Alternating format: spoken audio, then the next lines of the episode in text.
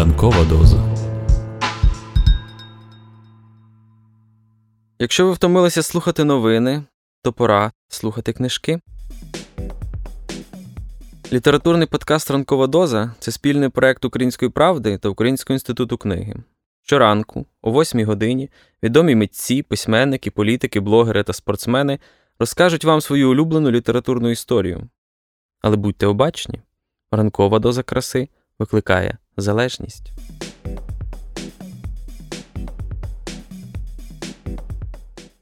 Привіт, мене звати Женя Кривчук. Я народний депутат України від Слуги народу. Е, я люблю читати.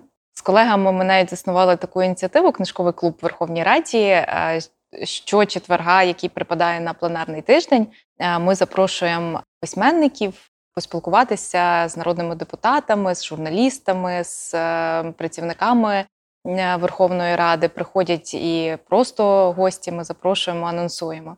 От позадавати питання, тобто це такі творчі зустрічі.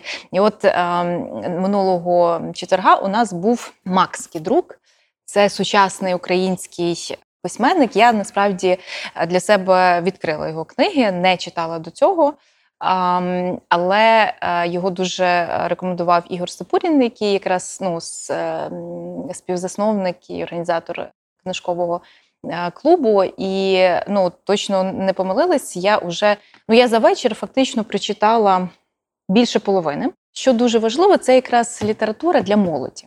Всі знають, що 60%, е, да, це було дослідження минулого року. 60% е, дорослого населення не прочитало жодної книги за минулий рік.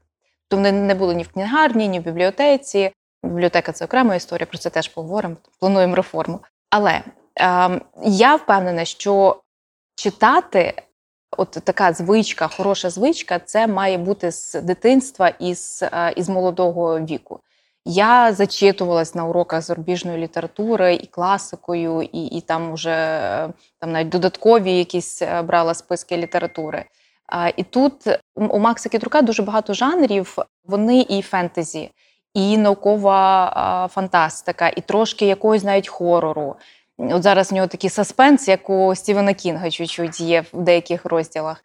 А, І там навіть зашито в самій книзі головні герої люблять читати. І це ну, це якийсь такий пазл, який складається з багатьох а, деталей. Тому а, от особливо молоді дуже рекомендую.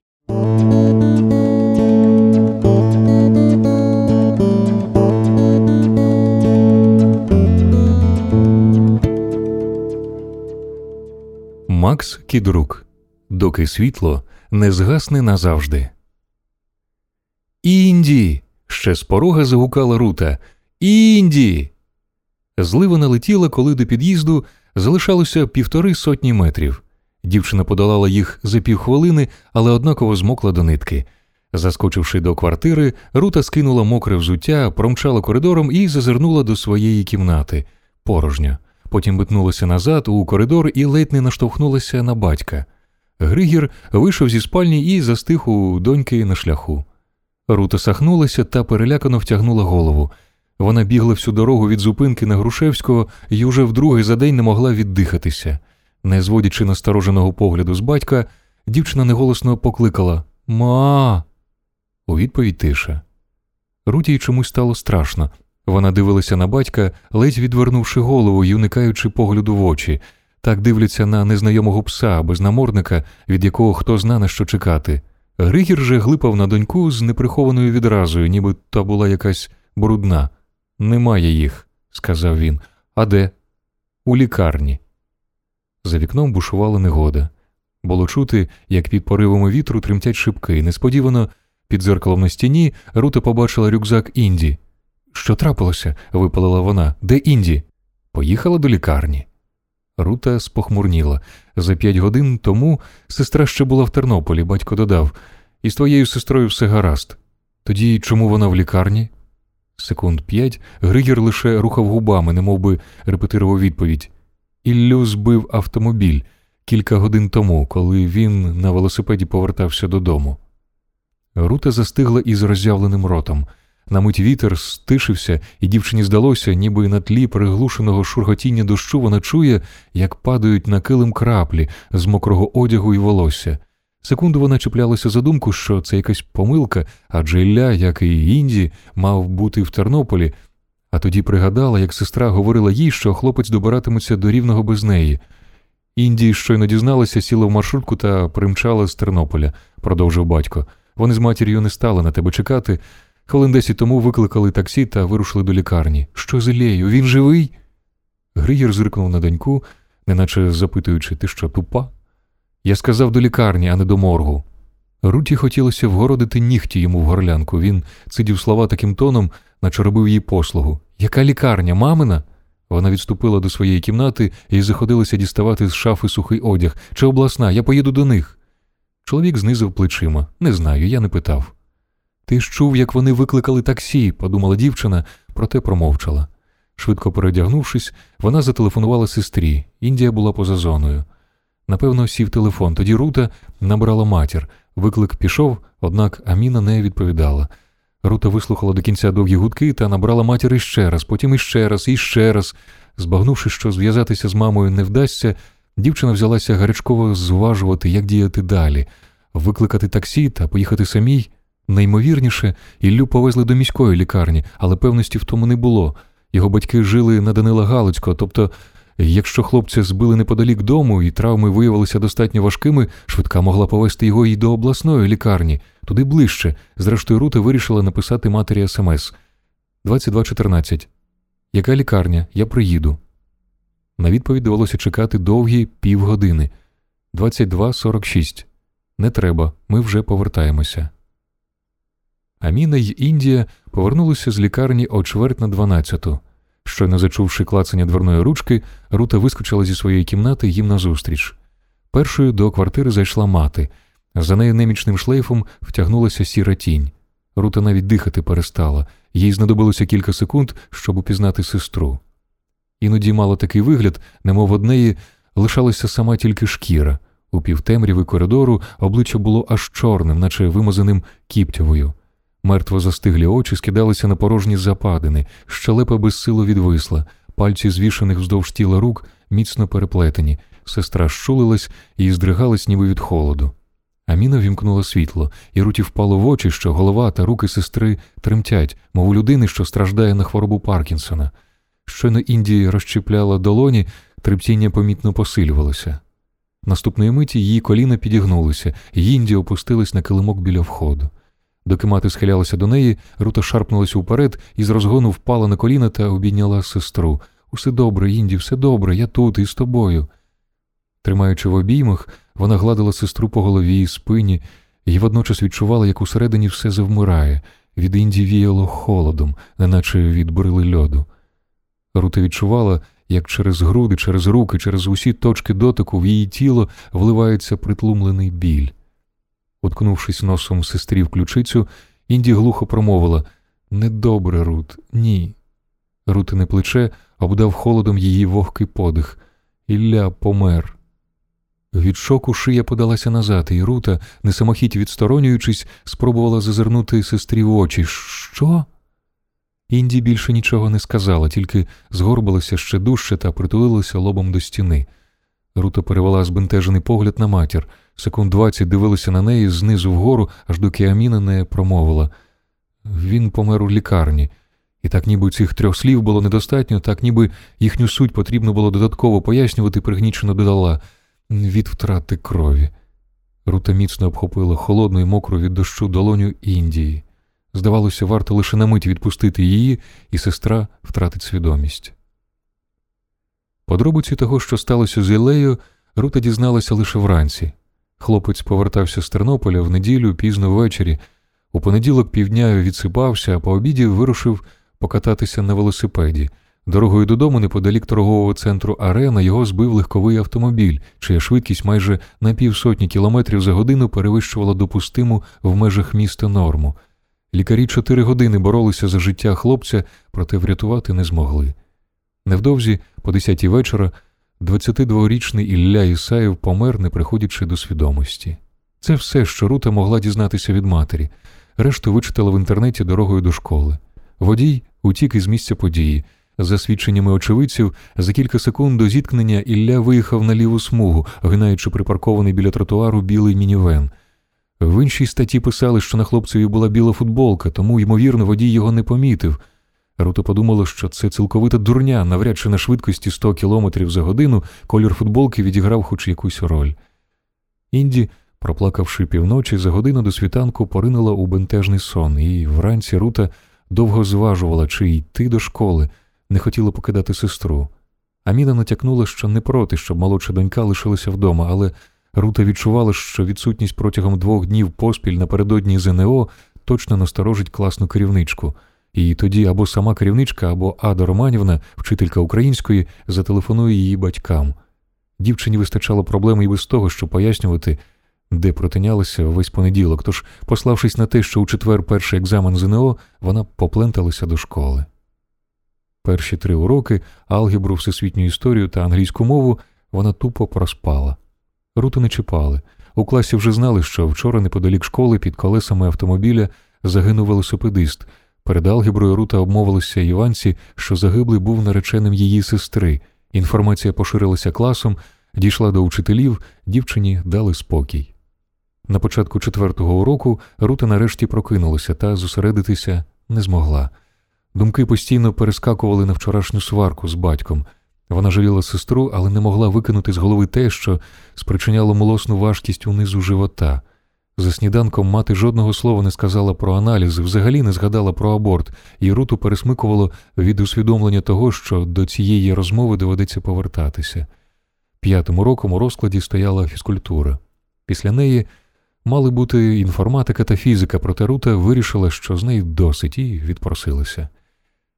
Коли вона прийшла додому, Інді ще спала, згорнувшись калачиком на дивані в залі. Рута перевдяглася, підсунула впритул до дивана крісло і, взявши до рук книжку, вмостилася поруч із сестрою. Просто щоб бути поряд, коли Інді прокинеться. Після приходу з роботи батьків Рута не могла знайти собі місця у квартирі, намагалася не відступати від Індії і водночас не потрапляти на очі батькові, усіляко підтримувала сестру та водночас відчайдушно сигналізувала матері, що також потребує підтримки, що ще гірше. Після того, як Аміна вирішила, що Інді спатиме в рутиній кімнаті, її перенесла рутіну постіль до зали, дівчина не мала жодної можливості усамітнитися. Поруч із нею у великій кімнаті постійно хтось терся. Інді весь день нічого не їла та майже не реагувала на кволі спроби її втішити, зависнувши в химерному стані на межі притомності. Вона рано заснула, проте часто прокидалася і, сховавши обличчя в подушку, тихо рюмсала. Через запухле та червоне від сліз обличчя здавалося, наче дівчина й у вісні не припиняє плакати. Рута натомість ніяк не могла заснути. Півночі крутилися на незручному дивані, слухаючи, як батьки час від часу навшпиньки скрадаються зі спальні та зазирають до кімнати, де спить сестра. Уранці середи, не виспавшись, дівчина почувалася припаскудно. Рута читала в інтернеті про ранкову хворобу, на яку страждає половина вагітних жінок, однак до того моменту просто не уявляла, що від токсикозу може бути аж так кепсько. Її нудило, в голові паморочилося, суха шкіра лущилася і свербіла, а обличчя було бресклим і блідим. Після п'яти хвилин під душем дівчина так і не оговталась. Від гарячої води тіло навпаки ще дужче зм'якло, а млосне відчуття, ніби хтось повільно, але невтомно перемішує її нутрищі дерев'яною лопаткою, нікуди не зникло. Попри всі тривожні сигнали, які подавав організм, Рута недооцінила серйозність свого стану. Їсти вона не хотіла, та все ж з'явилася до сніданку, і тоді Аміна посмажила яєчню з мисливськими ковбасками. Від запаху олії й ковбаски порожній шлунок спершу немовби наповнило водою, а потім стиснуло до розмірів тенісного м'ячика. Рута гучно кавкнула, вискочила геть із кухні і ледве встигла домчати до туалету. Аміна майже напевне чула, як молодша донька блює над унітазом. Та, незважаючи на це, коли Рута, винувато туплячись собі під ноги, вийшла з туалету, не промовила жодного слова. Зате Григір зреагував. Дочекався, доки донька проминатиме кухню, і гучно сплюнув тарілку, в буквальному сенсі вивернув усе, що залишалося непережованого в роті. Руті страшенно кортіло пити, проте вони не наважилися зайти до кухні, швидко взулися і голодною пішла до школи. Того дня уроків не було, тільки консультація з української та літератури, після чого одинадцятикласників відпускали додому, давали змогу відпочити перед ЗНО. На свіжому повітрі млість на якийсь час відступила, та вже після кількох хвилин у душному класі руту знов почало піднужувати. Рятуючись від неправдоподібно в'їдливих запахів, вона раз у раз затуляла пальцями ніс, але це не надто допомагало. Ада Романівна розказувала про найбільш типові помилки під час минулорічного тестування, і Рута уважно вслухалася, проте не могла вичленити з монотонного жебоніння жодного знайомого слова. Зауваживши, як зблідла її подруга, Іванка пошупки запитала, що з нею таке, на що Рута лиш роздратовано пирхнула. Тієї миті вона вперше занепокоїлась через екзамен. Вона знервована, розфокусована, не здатна сконцентруватися, а отже, може не припускатися помилок, майже повністю не припускається, ба більше, якщо завтра вона почуватиметься так само, може взагалі знепритомніти від слабкості. Це лякало руту до всирачки. Тобто вона розуміла, що з фізіологічної точки зору в її стані немає нічого незвичайного, лякало радше усвідомлення того, що цей стан виявляв, ембріон усередині неї не просто неухильно росте, а перебудовує її тіло під власні потреби. Замить по тому, як Рута облишила спроби розшифрувати мурмотіння Ади Романівни, двері класу відчинилися і на порозі постала Олександра Стефанівна Скрипаль, директорка школи. Двоє чи троє рутиних однокласниць підхопилися з місця, але директорка жестом наказала їм сісти, потім звернулася до Ади Романівни. Можна вас на хвилину? Учителька охопила поглядом насторожений принишклий 11 А та вийшла з кабінету. Двері покинула напівпрочиненими. На мить у класі запало вичікувальне мовчання, після чого одинадцятикласники зашепотілися і зашаруділи, потягнувшись по смартфони. Тільки рута завмерла, примерзнувши очима до дверей класу. Або в неї параноя, або директорка весь час, поки стояла на порозі, дивилася саме на неї. З коридору долинав відгомін розмови, а Романівна про щось перемовлялася з директоркою і ще з кимось. Стривожені жіночі голоси розбавляло рипуче чоловіче варнякання. За півхвилини Ада Романівна визирнула з-за одвірка та поманила руту долонею. Підійди, будь ласка. Хтось позаду впустив підручник на підлогу, водночас зі звуком падіння пролунало глухе бля, потім хтось пирснув, але вчителька, здавалося, нічого цього не помічала та свердлувала поглядом руту. Я? спантеличено перепитала дівчина. Ада Романівна кивнула так, статник ти, і в її голосі відчувалося напруження. Рута, підвівшись, швидко пройшла між партами до коридору. Цього разу Ада Романівна зачинила за нею двері. Попід вікном, навпроти кабінету української, неприродно виструнчившись, стояла директорка поруч неї середнього зросту чоловіка у прямокутних окулярах без оправи. Рута спершу відзначила неймовірну блідість директорки, а потім зміряла поглядом чоловіка. Коричневі штани, світла сорочка із розтібнутим коміром, жакет у темно-сіру смужку, пара звивистих вен на скронях, округле черевце, років сорок на вигляд, нічого особливого. Він був цілком звичайним, якби не сплющене обличчя, таке, ніби його притисли до запиленого скла. Між пальцями виставлених перед себе долонь чоловік тримав чорний шкіряний гаманець. Ти, Рута статник, той самий гугняво скрипучий голос. Рута інстинктивно роздула ніздрі. Чоловік їй одразу не сподобався. Зазвичай вона не вбачала проблеми в тому, що старші незнайомці звертаються до неї на ти, проте цього разу дівчину пересмикнуло. Чоловік процидів запитання підкреслено недбало і зверхньо, наче спльовував прилипле до губів лушпиння. Так, крізь зуби відповіла вона. Капітан поліції Гайдеш. Те, що Рута сприйняла за гаманець, виявилося чохлом для поліцейського жетона. Не піднімаючи рук, Гайдеш розгорнув чохол, почекав, доки Рута опустить погляд на посвідчення, а тоді запитав давно знайома з Богданом Лавриком. Дівчина звела очі на директорку, потім скосила їх на Аду Романівну. Вона не чекала на підтримку, радше зволікала, щоб усе обміркувати. Чоловік не запитав, чи знайома вона з Ларою, тобто він майже напевно знає, що вони спілкуються, а отже, так само може знати, коли вони познайомилися. Рута боязко заперечила Ні.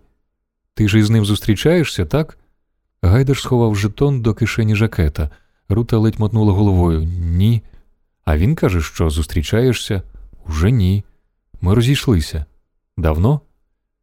Дівчина потупалася, гарячково намагаючись збагнути, до чого він хилить. Лара вляпався в якесь лайно, це ясно як день, але до чого тут вона?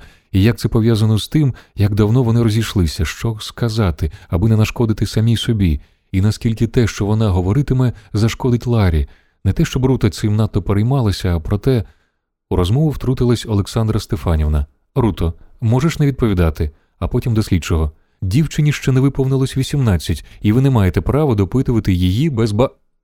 Гайдаш грубо обірвав її. Я й без вас знаю, що можу допитувати неповнолітніх лише за присутності батьків. Він звертався, наче до туповатого собаки, що відмовляється виконувати давно вивчену команду. Це не допит.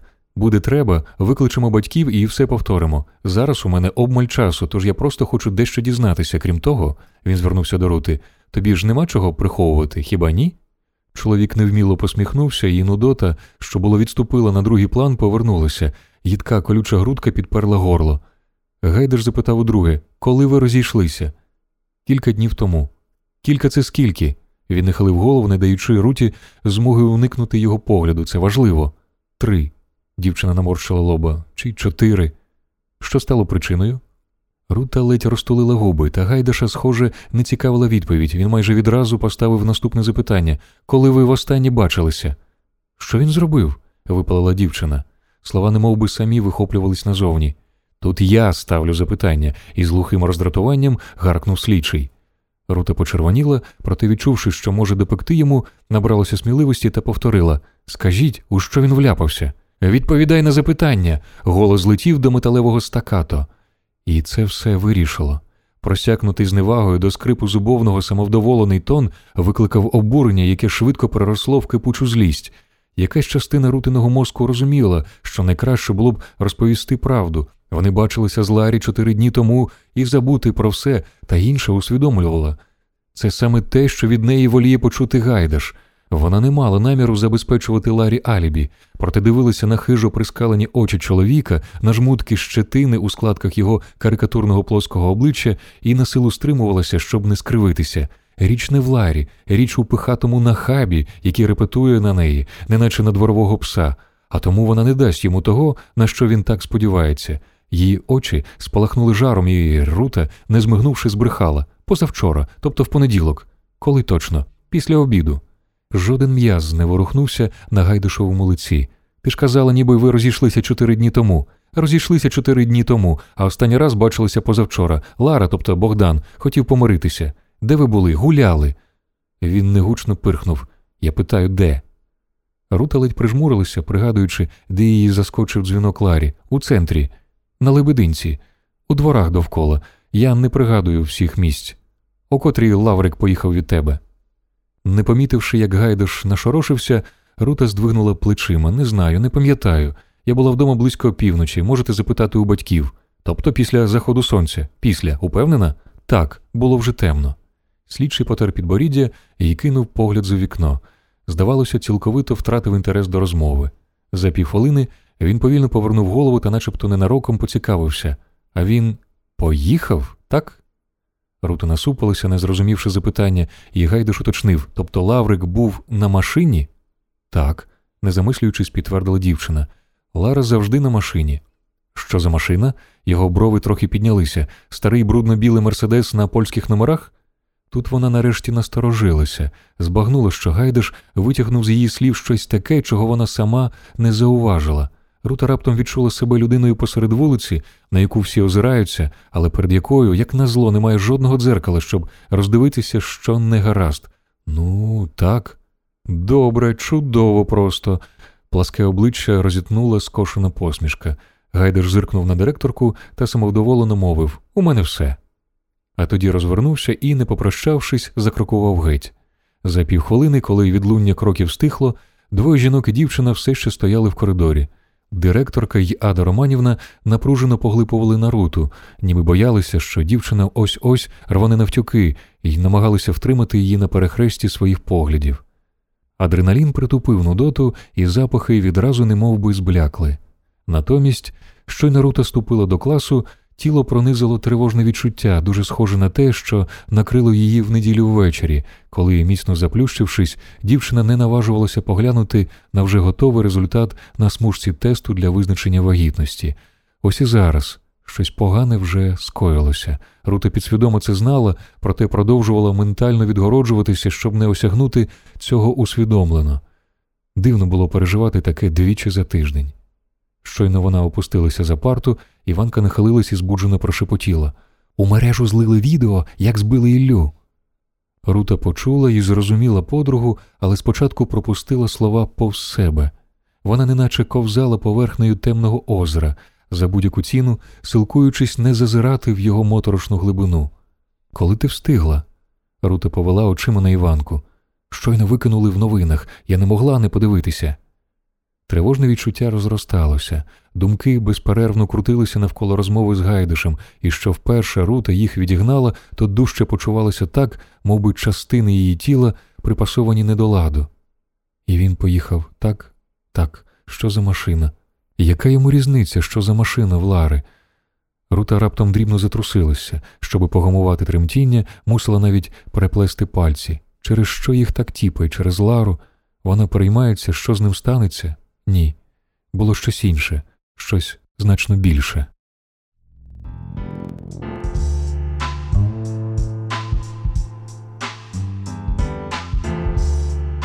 Літературний подкаст Ранкова доза це спільний проект Української правди та Українського інституту книги. Будьте обачні та обережні. Ранкова доза викликає залежність від краси.